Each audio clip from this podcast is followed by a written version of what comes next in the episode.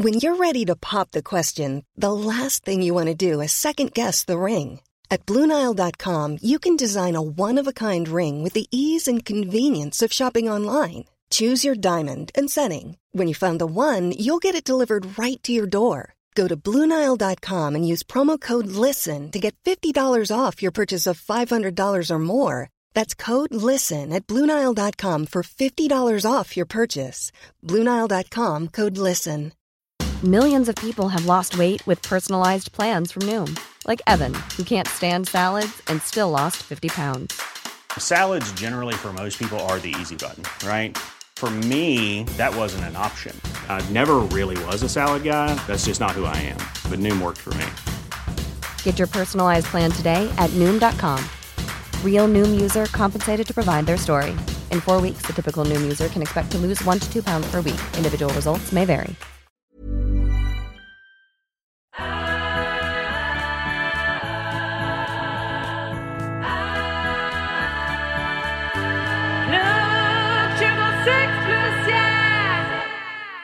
Hej och välkomna till Plugg 26 plus.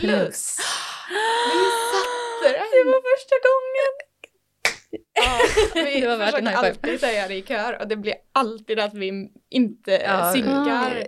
Missmatchar lite Men, där. men den här, det är 2021, det är året. Det är vårat år. Precis. Ja, men ehm, Sara, jag har ju precis kommit tillbaka från min praktik Mm. och eh, tänkte ganska mycket på att eh, det var en lite tuff övergång tillbaka till eh, distansstudietillvaron. Så jag ville ju att vi skulle prata med någon som hade haft praktik också. Då kom Mm. du på den geniala idén att vi vill ju prata med någon som har haft praktik i vården såklart. Ja, precis. Mm. Det är väl det som känns mest eh, angeläget och intressant just nu. Verkligen, och jag är faktiskt så pepp på det här avsnittet för jag har så många saker jag undrar. Ja. Men Molly, kan inte du presentera dig själv först? Jo, hej, Molly heter jag. Eh, jag är 23 år och pluggar på Karolinska institutet till sjuksköterska. Eh, jag går termin två nu. Du började i januari. Nej, termin tre går jag, förlåt. Jag har precis slutat termin två. Jag började 2020 i januari. Right. Precis innan det sa pang med corona helt Mm. enkelt. Precis, så jag hann gå till skolan två månader ungefär, tills det blev distans. Så, ja. Det blev inte riktigt som jag hade tänkt mig, men eh, det Nej. funkar ändå. Men kan inte du bara berätta lite hur det liksom, hur var den våren för dig på studiet? Alltså, det var skitkul i januari, februari då, innan Mm. det här hände. Men när corona kom så blev man ju jätteorolig. Bara, "Åh, hur kommer det här gå? Eh, Jag har aldrig, liksom, jag har aldrig gillat att bara vara hemma. Och jag hade varit arbetslös hela hösten innan också. Så jag har liksom haft Mm. distans eh, på livet i över ett år nu. Eh, så jag blev lite orolig för det, typ så hur jag kommer, hur jag skulle må mentalt och så. Mm. Och sen att man hade lärt känna folk och så bara, jaha, nu kan vi inte plugga tillsammans. Och det tyckte jag var väldigt lätt, alltså roligt att liksom plugga tillsammans. Man lärde sig lättare och så. Eh, så att motivationen gick ner rätt mycket. Kände du att du hann komma in i så studentlivet eh, på de två månaderna? Eh, eller kändes det som att du blev avbruten i liksom, din övergång till studentliv på något vis? Ja, alltså jag var väldigt så här, nej, jag var väldigt dedikerad att jag skulle få ett studentliv. Mm. Mm. Jag hade verkligen så här, sett fram emot det så att jag typ började engagera mig direkt nästan. Mm. Eh, Jag var väldigt så här, hej vill du bli min kompis? Ja. Eh, så här, jag var väldigt så här, social och gick med i massa olika föreningar och sådär. Så att jag fick ändå vänner, om man Mm. säger så. Eh, och gick på några så här, sittningar och sådär. Mm. Eh, så att jag hann ju komma in i det men det rycktes ju bort från den ganska Mm. fort. Men när man, jag tänker att sjuksköterska är ju ett väldigt praktiskt jobb. Alltså hur, är, hur kan man plugga det på distans? Hur funkar det? Ja, alltså vi har ju så här KTC heter det, som är kliniskt träningscentrum. Eh, och det, vi hade ju anatomikursen som är en av de tuffaste kurserna också, Mm. eh, under våren. Så att vi hann göra blodtrycksövning en gång.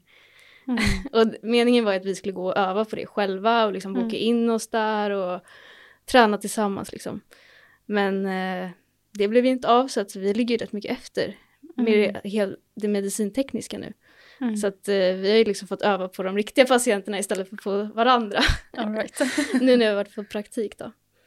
Eh, men sen så hade vi, vi skulle ha en HLR-kurs i början på, på våren. Mm. Eh, men den sköts också fram till typ juni och då är det verkligen så här strikt att vi bara fyra per tillfälle. Mm. Så den anatomiläraren fick ju göra det där typ 40 gånger för vi är så här 140 i klassen. Ah, Så att, eh, men de löste det ändå. Men vi, vi har ju missat rätt mycket sånt.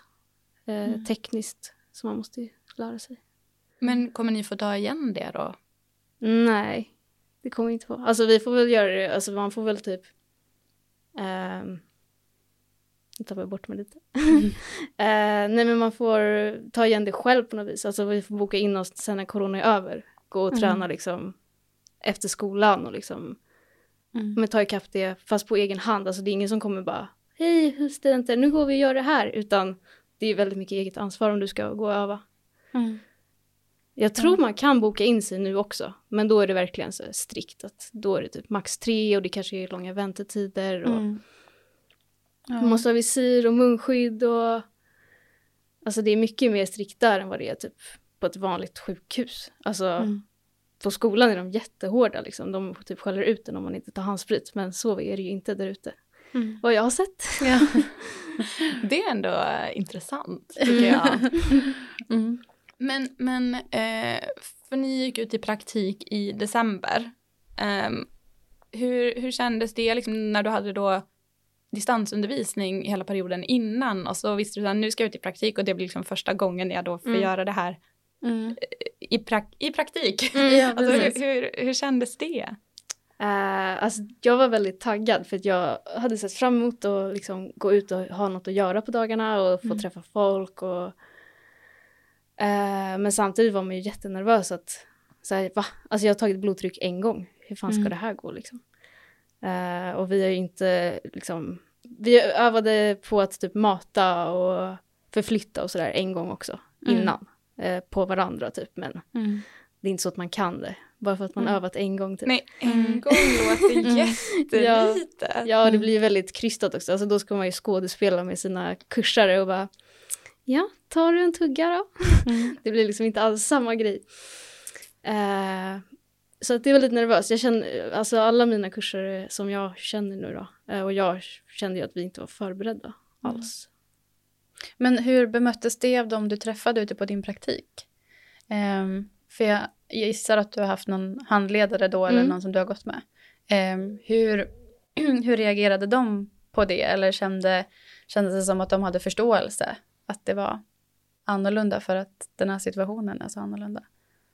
Eh, ja, det tycker jag väl. Fast vi pratade inte så mycket om det faktiskt. Mm. Eh, de förstod väl att vi inte hade kunnat öva så mycket som vi skulle ha gjort så. Eh, Mm. Och de var ju så här, ja men vi förstår att det är en utsatt situation och det är väldigt speciella tider nu men det här kommer gå bra. Mm. Typ. Men det kändes som att ändå då att de förväntade sig att man skulle kunna lite. Mm. I alla fall på äldreboendet. På vårdcentralen var det ju mest att vi skulle följa efter och titta hur det är och sådär. Mm. Så då gjorde vi inte så mycket själva. Mm. Ja. Hur länge var du på, på respektive praktikplats?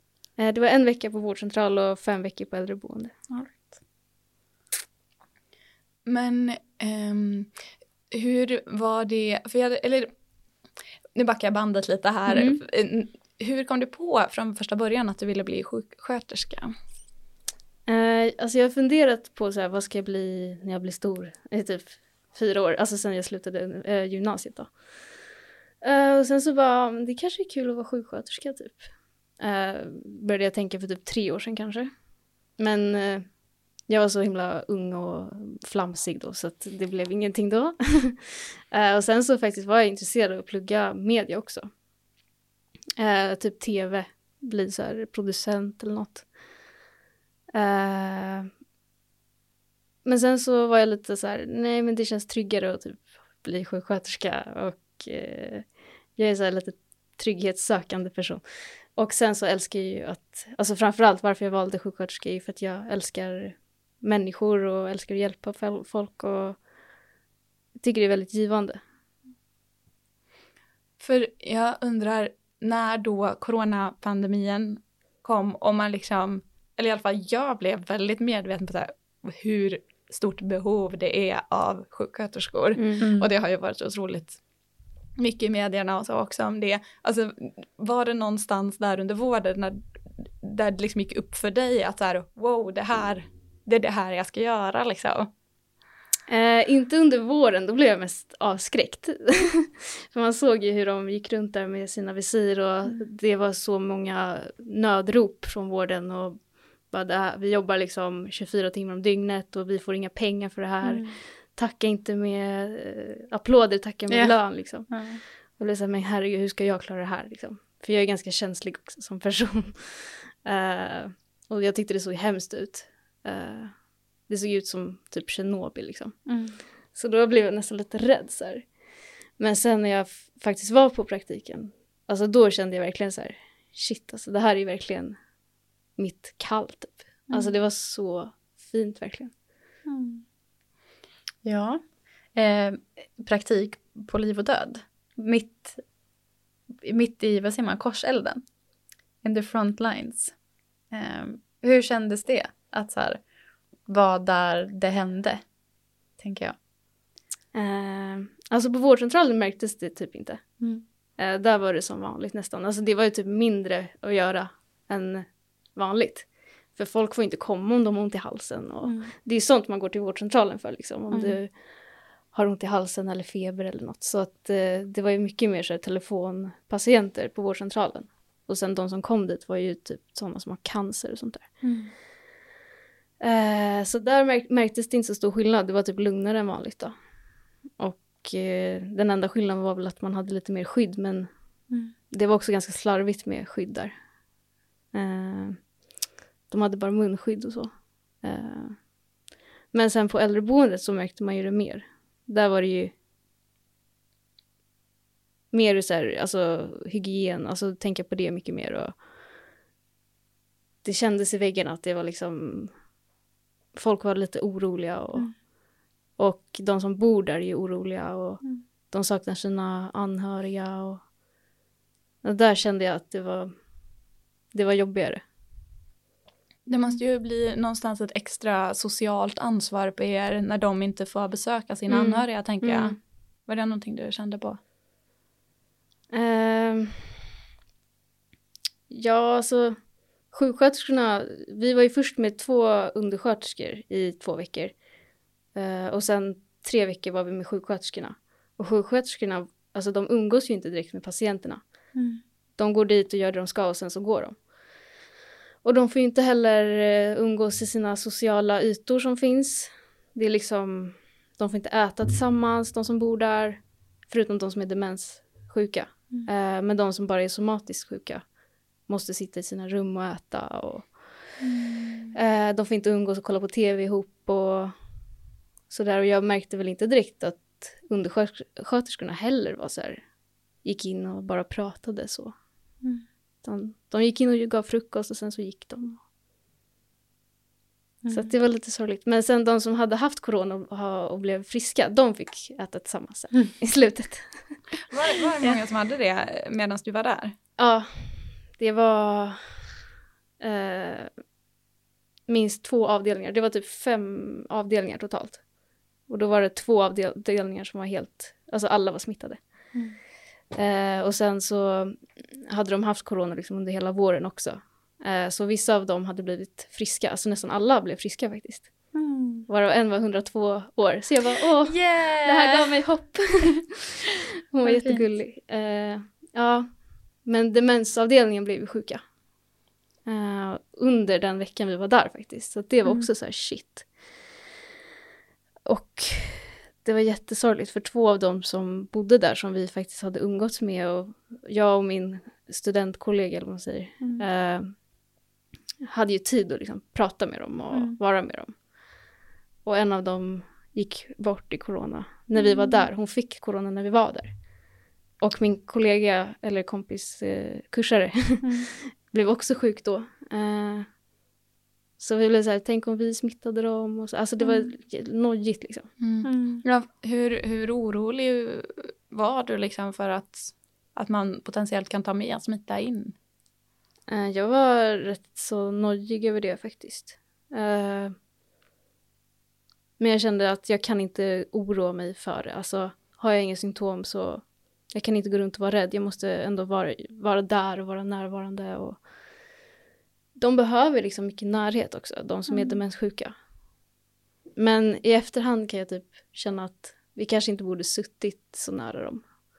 Men alltså de, de i personalen gjorde det också. Liksom. De lutade sig fram om de inte hörde och liksom satt nära dem i soffan. Och, vi gjorde ju som de gjorde. Liksom. Eh, men då hade vi inte ens visir de första två veckorna. För det kom sen att man skulle ha det. Alltså både visir och munskydd. Förut var det, innan var det bara munskydd. Så att, eh, att man skulle ha visir kom mycket senare. Det kom liksom nu, när corona har varit ett år. Så det var lite konstigt. Det måste vara ganska påfrestande mentalt att, att jobbet handlar så mycket om liv och död och speciellt i den här tiden där, liksom, ja, men där det finns ett potentiellt hot som man inte ens vet om man tar med sig. Alltså, hur, hur förberedd var du på det från studierna när du gick ut i praktiken? Alltså vi hade ju liksom haft covid-utbildningar och eh, våra lärare sa ju så här, ja, demenssjuka, alltså vi pratar mycket om demenssjuka personer och att de mår ju bra av att man är nära dem och man sjunger med dem och tar i handen och kanske klappar dem på kinden. Men det får ju ni inte göra nu. Alltså det var ju så liksom.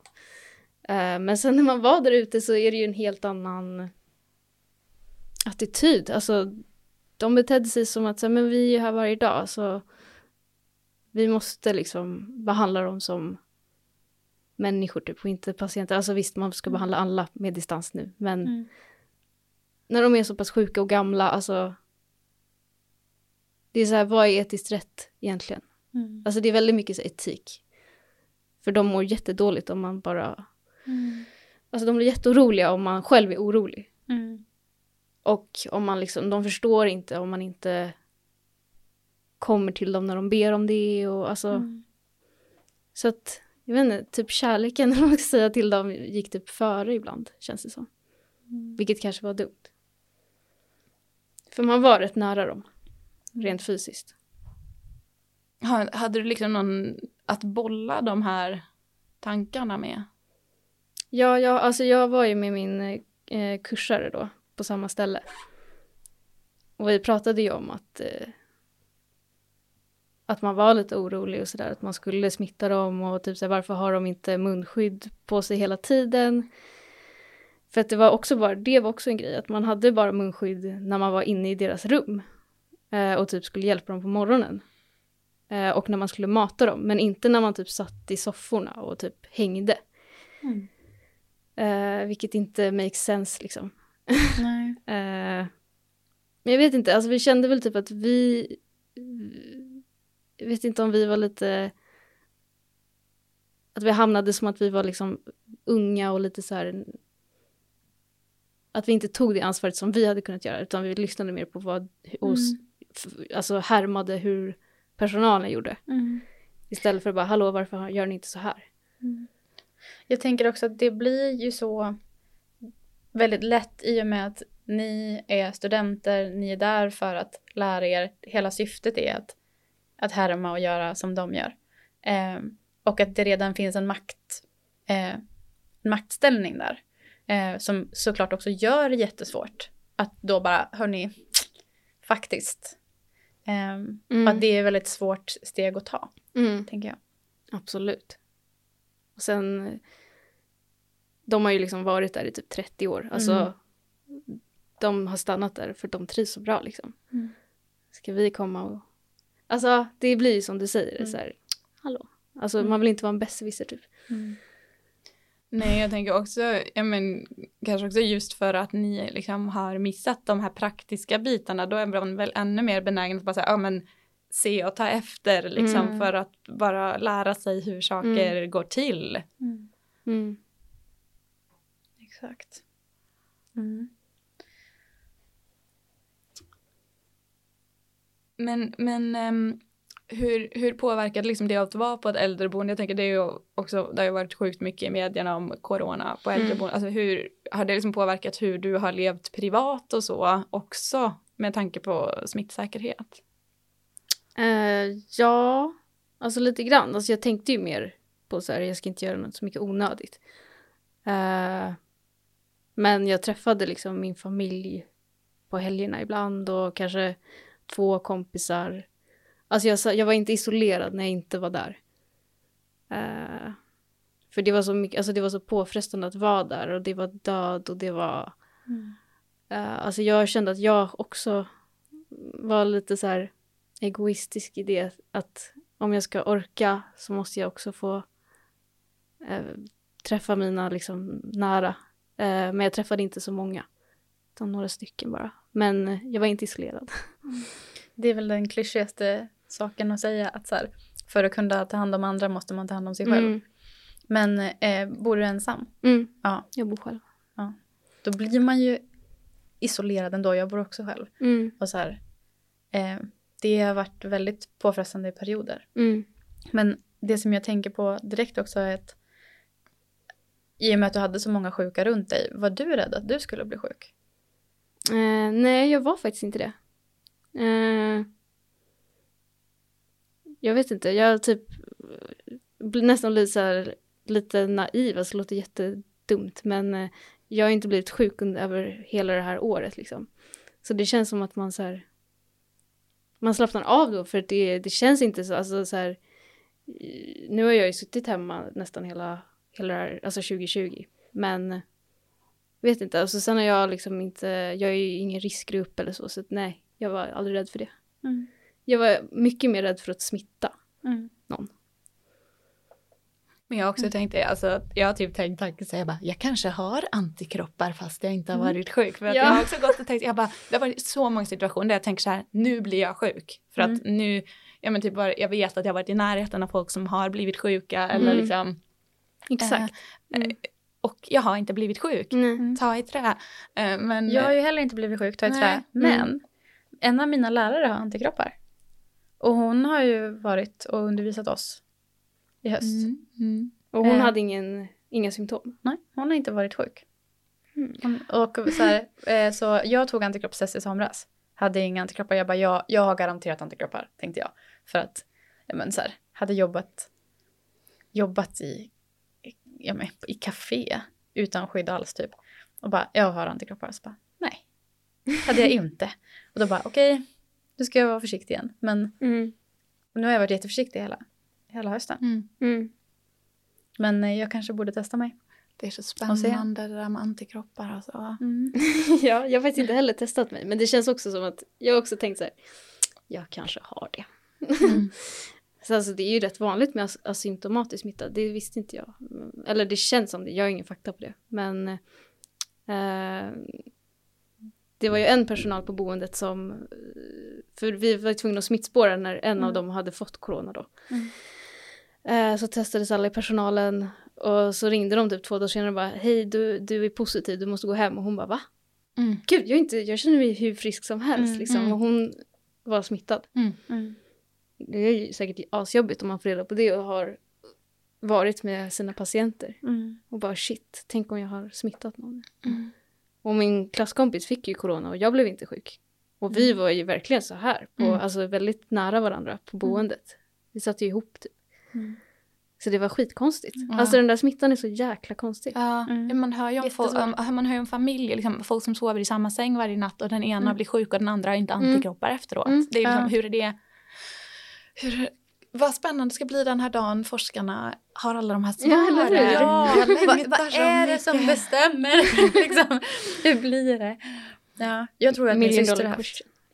Vad sa du? Million dollar question. Exakt. Ja, verkligen. Ja, men för jag tror att min syster hon tappade ju smak och lukt när jag var hos henne.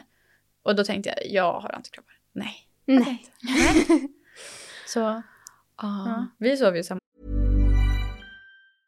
This is Paige, the co-host of Giggly Squad, and I want to tell you about a company that I've been loving, Olive and June. Olive and June gives you everything that you need for a salon quality manicure in one box. And if you break it down, it really comes out to $2 a manicure, which is absolutely insane. It's also so easy to get salon worthy nails at home with Olive and June. The difference between how your nails used to look when you did them yourself and now with the Manny system is a complete game changer. The best thing about Olive and June too is it's a quick dry, dries in about one minute, lasts for five days, and full coverage in up to one to two coats. Visit oliveandjune.com slash perfectmanny20 for 20% off your first system. That's oliveandjune.com slash perfectmanny20 for 20% off your first system.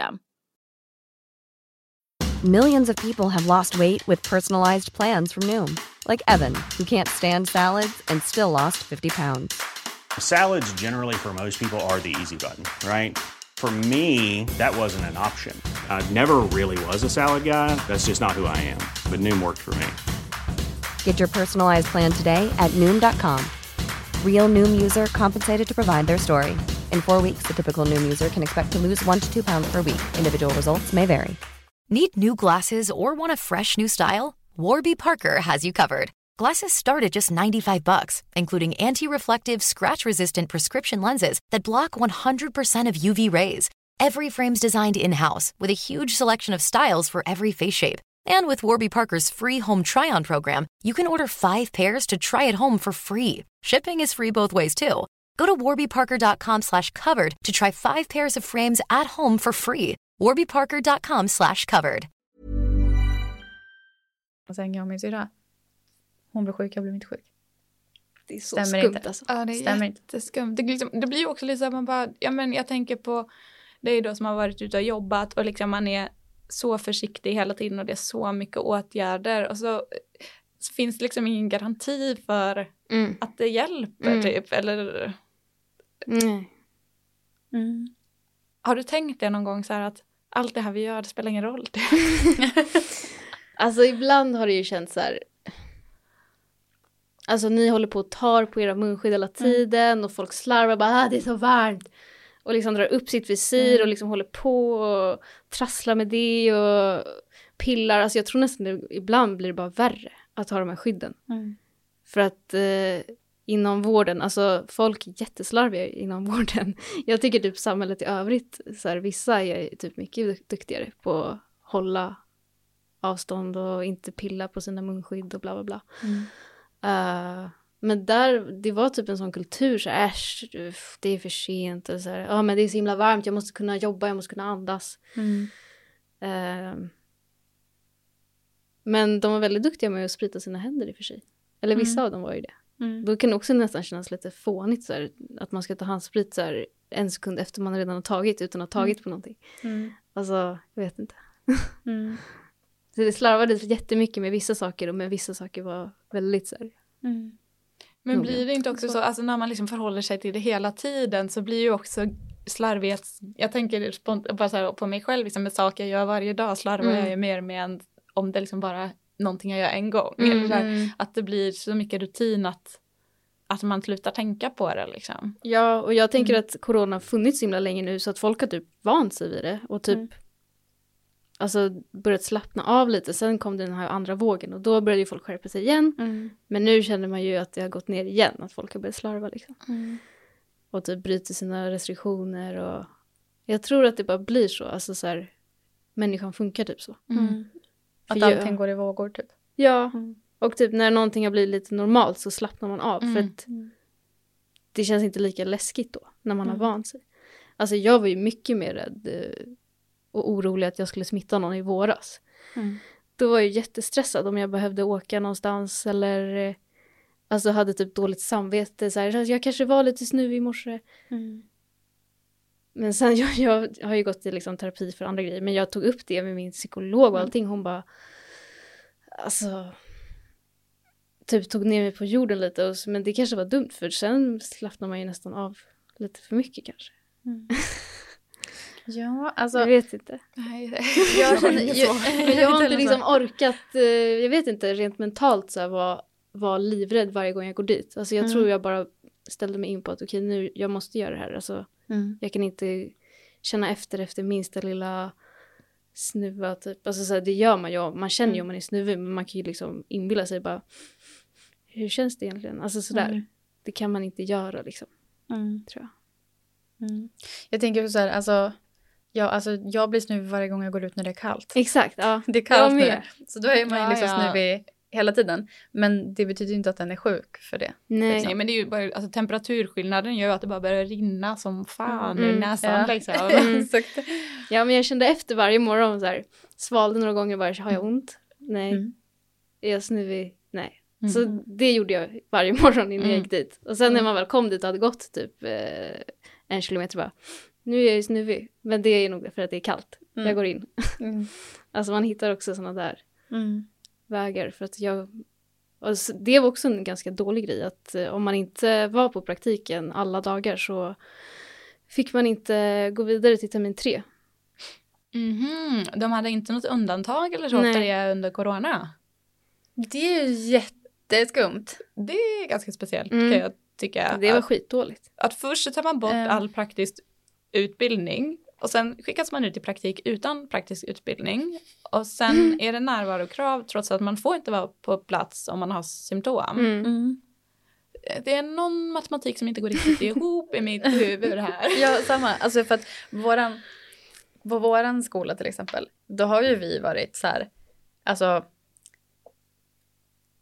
nu är det de här, de här bestämmelserna. Vi får inte komma till skolan om vi är sjuka. Då måste det alltid finnas möjlighet för oss att eh, ta igen det. Så att vi måste, lärarna måste alltid vara beredda på att vi kommer vilja vara med på Zoom. Eh, om, för att det är också en sån där grej att så här, det går ju att dansa även fast man har lite hosta eller, eller lite snuvig eller så här. Eh, så vi måste, kunna till, vi måste få tillgodogöra oss undervisningen. Eh, och ehm, närvarokraven har ändrats under den här eh, pandemin. Mm. Så att ehm, om man har tillgodogjort sig det man behöver via Zoom eller någonting annat så, så ska man få gå vidare. Och det där, det där känns ju jättekonstigt för att då borde det ju finnas de borde ju ha skapat förutsättningar för er att ta igen eh, er praktik, Mm. tänker jag.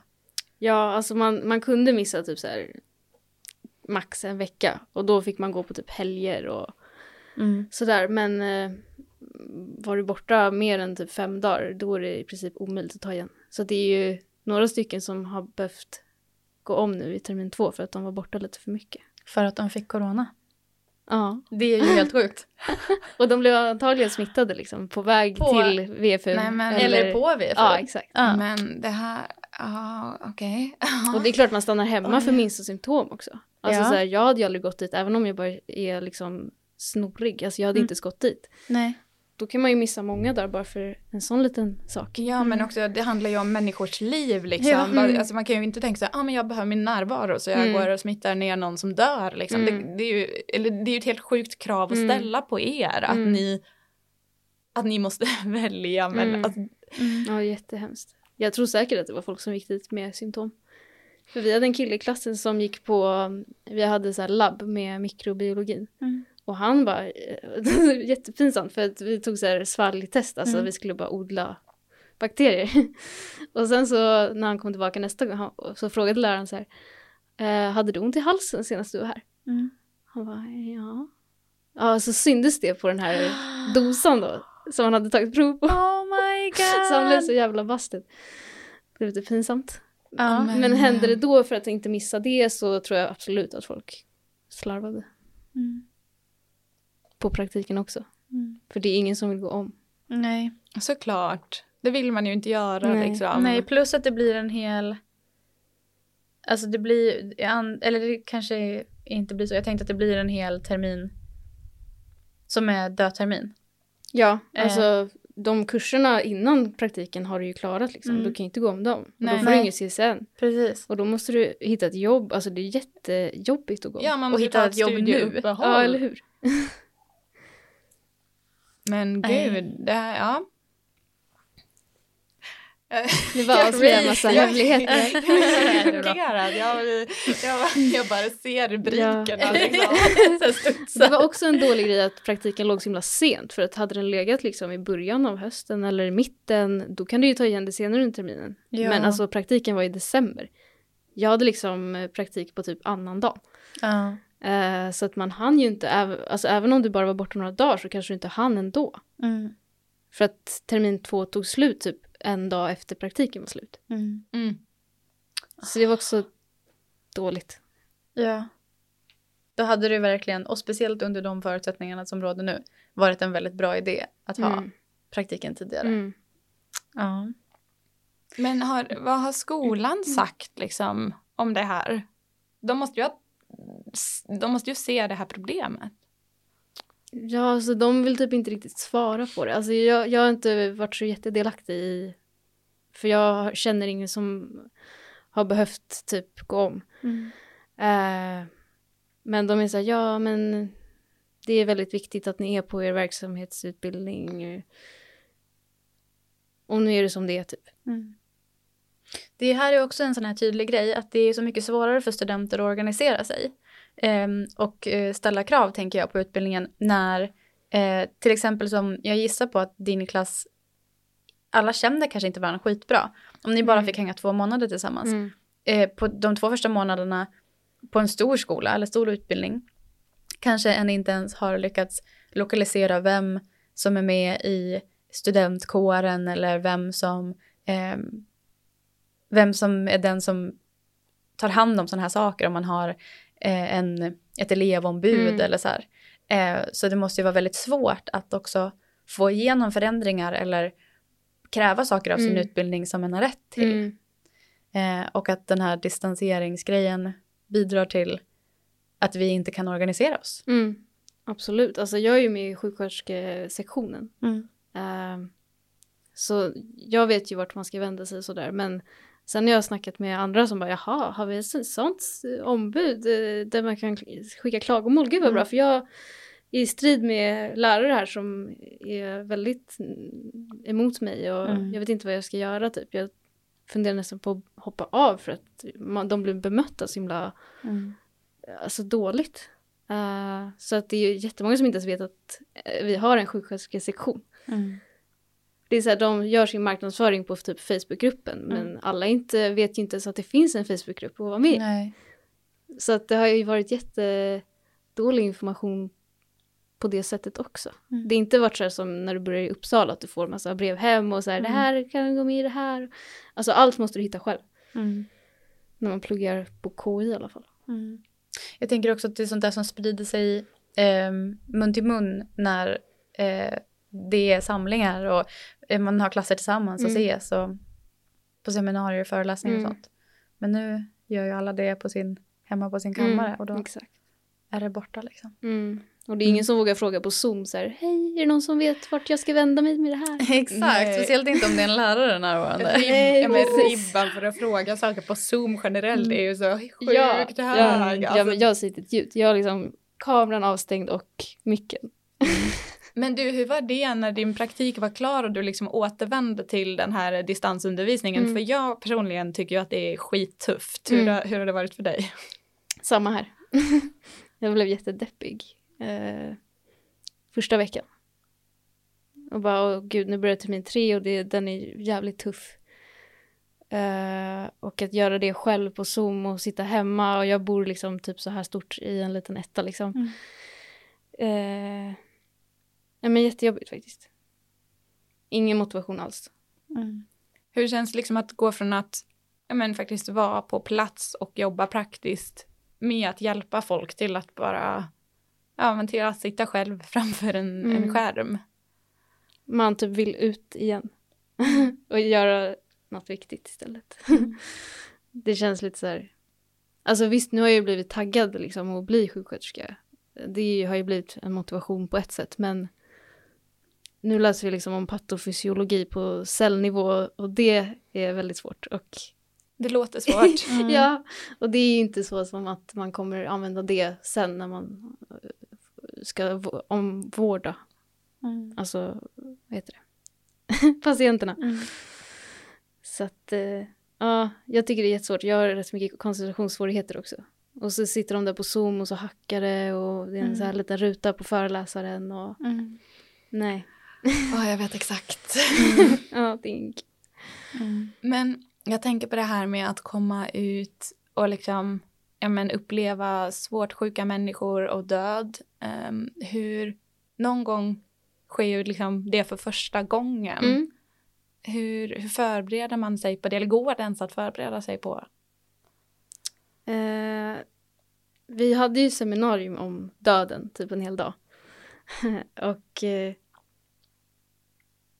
man blir påmind om det. Alltså jag hade ju rätt mycket dödsångest för några år sedan. Så just nu är inte jag så rädd för döden. Uh, jag tycker typ att det är en ganska naturlig del av livet nu. Uh, men det är klart att det, det var bra att vi hade de samtalen. Och att så här, ni kan få uppleva liksom att någon går bort och hur hade ni känt då? Alltså vi förberedde oss ändå på det sättet. Uh, och vi pratade om våra upplevelser om döden och, och sådär. Men när man var, var där ute så jag tänkte inte att det skulle hända faktiskt. Mm. Jag trodde inte att någon skulle gå bort när vi var där. Mm. För det kan ju vara människor som bor där för att Alltså visst, de är gamla men att de ändå är rätt stabila typ i sin sjukdom. Mm. Eh, men eh, jag fick uppleva ett dödsfall och där fick jag träffa eller se den patienten död. Och jag hade liksom tagit hand om henne eh, under två, tre veckor. Och hon var jättesjuk, hon var demenssjuk. Eh, och kunde inte prata knappt. Eh, svårt att svälja, svårt att tugga. Men man fick ju ändå någon slags kontakt med henne. Eh, och då så sa min sjuksköterska, som var min handledare då, att... Eller jag såg först skylten när jag kom in i, eh, i huset då. Så står det alltid så här, om någon har avlidit så ser man en skylt så här, mm. med deras namn. Och jag bara fick så här, värsta chocken typ. Mm. Det var skitjobbigt. Uh, jag tycker det är lite jobbigt att prata om det. Men uh, så sa hon då att hon har gått bort och det stämmer och hon bara, alltså hon var jättefin handledare och verkligen så här eh, uppmuntrade mig med att gå in och liksom, för hon, hade, hon behövde sätta band på hennes mm. handleder och fötter.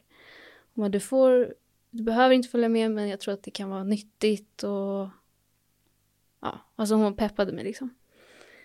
Och då hann jag inte tänka så jättemycket. Uh, så jag bara gick med. Uh, men när jag väl var, såg henne ligga där så... Alltså jag blev jätterädd först. Jag har aldrig sett en död människa förut. Uh, så det blev liksom som en chock, för man såg verkligen att hon var död. och så började jag gråta. men hon bara, men det är en sån här sjuksköterska man vill ha som mm. kan visa känslor. Liksom. Det är väl ingen som vill att man är ett stoneface när, när man berättar någonting mm. jobbigt. Och, och så hon var väldigt fin så. Men det, det tog på en väldigt mycket. Men sen det var ändå fint också på ett sätt. De hade liksom lagt blommor på hennes bröst och mm. jag vet inte, man fick, man fick känna på att livet är skört typ. Och det var, det var ändå så fint på något sätt också. Och hon var ändå så sjuk och gammal och hon ville dö. Så. Men mm. det var rätt jobbigt. Mm. Vad, vad, tänker du om att det liksom kommer vara en del av din arbetsvardag? Mm. Eh, jag tänkte på det också. Att, för jag tänkte ju mycket på de som bodde där när jag kom hem också. Och jag var rätt ledsen över den här damen som gick bort hela kvällen typ. Fast ändå var jag så himla glad att jag hade valt det yrket för det kändes så himla fint. Eh, och vackert på något vis. Men eh, det är liksom skillnad också när det är gamla människor. Då blir det liksom naturligt. Alltså, jag tror inte jag kommer klara av att jobba med typ cancersjuka barn som kanske går bort. Mm. För jag tror att jag kommer ta med det hem för mycket. Så jag har ju börjat fundera så här, jag kommer nog inte jobba med för sjuka människor. Eh, och för unga människor som är så pass sjuka att de kommer dö. Det känns inte som att jag kommer klara det just nu i alla fall. Mm. Så jag funderar ju mer på att bli typ barnmorska eller ja, där det inte är för mycket hemskt som händer typ. Mm. Så att det, jag blir lite rädd för ambulans och alltså så här, där det kan hända mycket tragiska saker. Mm. Mm. mm. Jag tänker också att det kanske blir att eh, en hittar, eh, ska man säga, nej men strategier för att hantera de sakerna mm. också. Alltså om det kommer dit på något vis. Mm. Och sen så blir det, så tänker jag också att överallt i livet så är ju, händer döden. Mm. Och den är med jämt. Så att, ehm, och hur mycket man än försöker att söka sig någonstans där det inte är så mycket död så tror jag att den är där också i alla fall. Mm. Typ. Men det är klart att det känns mycket bättre att försöka hjälpa till och ta, bjuda in eller få hit människor in i det här livet som barnmorska till exempel. Än att jobba med palliativ vård och så här, Mm. ursäkta. Men veta att så här, det här är det sista. Men då, då blir det också på något sätt som att ja, men det kanske är lättare då om man vet att den här personen är medveten om att den ska dö. Mm. Att göra ett gott liv för den. Än om man ska förlösa någon och sen så går det dåligt. Mm. Typ. Men Precis, alltså jag tror man bara måste lära sig att hantera det. Alltså det kommer ju, som sjuksköterska kommer du uppleva hemska saker och tragiska saker. Eh, Men just nu känns det ändå värt det. Och jag tror ändå man, alltså med alla som jag har pratat med som är sjuksköterskor, de säger ju att man, man lär sig hantera det. Och det är klart att man kan tänka på dem som man har vårdat. Eh, kanske de två första dagarna om det gick dåligt. Men sen så lär man sig typ att släppa det. På något sätt. Det är väl någonting psykologiskt mm, som händer. nödvändighet Mm. på något vis. Ja, fast jag är också rädd att typ tappa känslorna. För jag, jag vill ju inte vara en sån som bara, jaha, nu, nu, nu kan han bort. Okej. Alltså så, jag vill ju ändå känna medlidande och empati och så. Men om man involverar sina känslor för mycket, alltså jag tror, då går man nog under. Då orkar man inte ta hand om de som är i sitt riktiga liv. och inte sig själv heller. Så att jag vet inte, det, vi får se hur det går. En fin balans Mm. låter Ja. det som man behöver.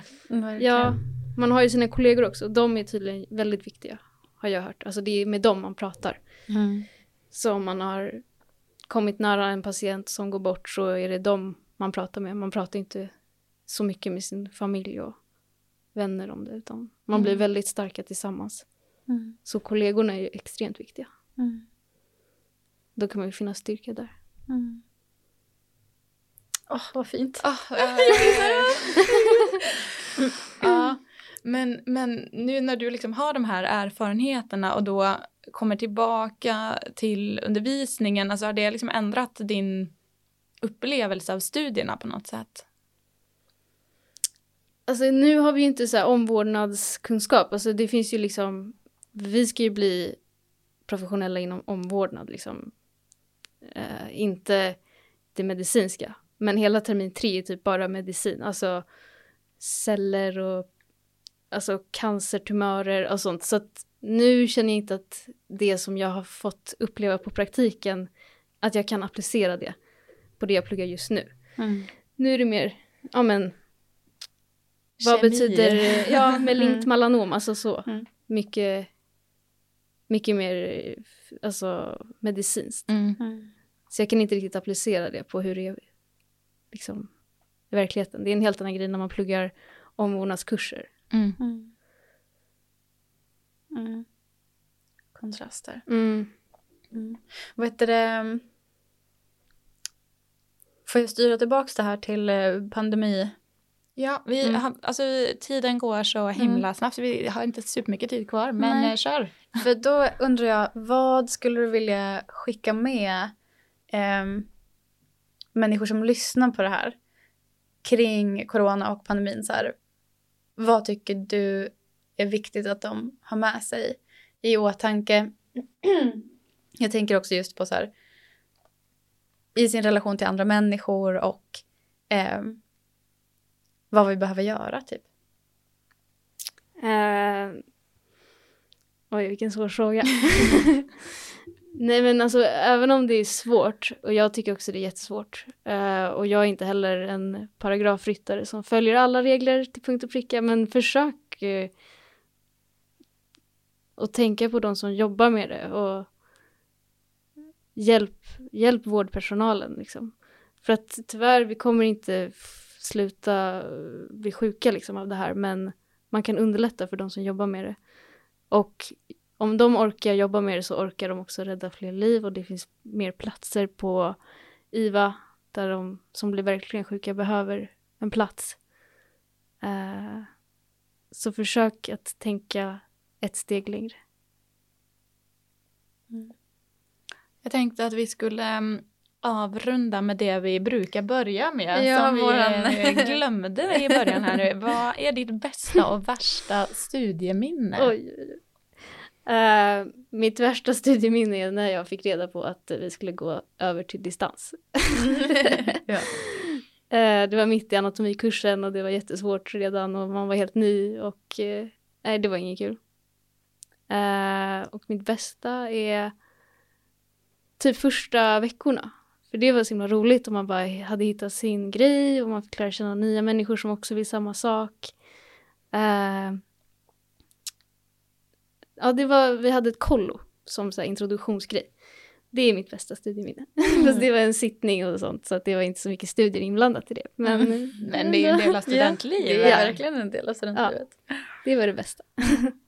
Ja, Molly, tack för att eh, du kom hit. Ja, det tack så har mycket. Själv. varit så fint att, att prata med dig. Mm. Och jag har så sjukt mycket respekt för det yrke du Ja. har valt. Tack, Tack. snälla. Tack för det och tack för att du delar med dig. Tack själv. Jättekul att komma hit. Härligt. Och som alltid, du som lyssnar, har du eh, tips, eh, Frågor. ris och ros, frågor, mejla oss eller skicka ett meddelande på Instagram. Plugg26 plus heter vi. Hej då!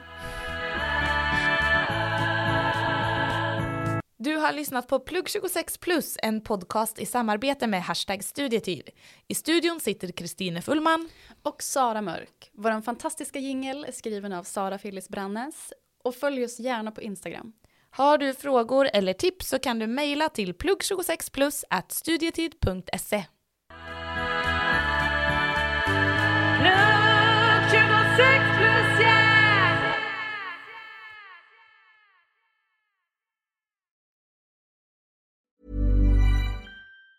Planning for your next trip? Elevate your travel style with Quince. Quince has all the jet setting essentials you'll want for your next getaway, like European linen, premium luggage options, buttery soft Italian leather bags, and so much more. And it's all priced at 50 to 80% less than similar brands. Plus, Quince only works with factories that use safe and ethical manufacturing practices. Pack your bags with high-quality essentials you'll be wearing for vacations to come with Quince. Go to quince.com slash trip for free shipping and 365-day returns. Need new glasses or want a fresh new style? Warby Parker has you covered. Glasses start at just 95 bucks, including anti-reflective, scratch-resistant prescription lenses that block 100% of UV rays. Every frame's designed in-house with a huge selection of styles for every face shape. And with Warby Parker's free home try-on program, you can order five pairs to try at home for free. Shipping is free both ways too. Go to warbyparker.com slash covered to try five pairs of frames at home for free. warbyparker.com slash covered.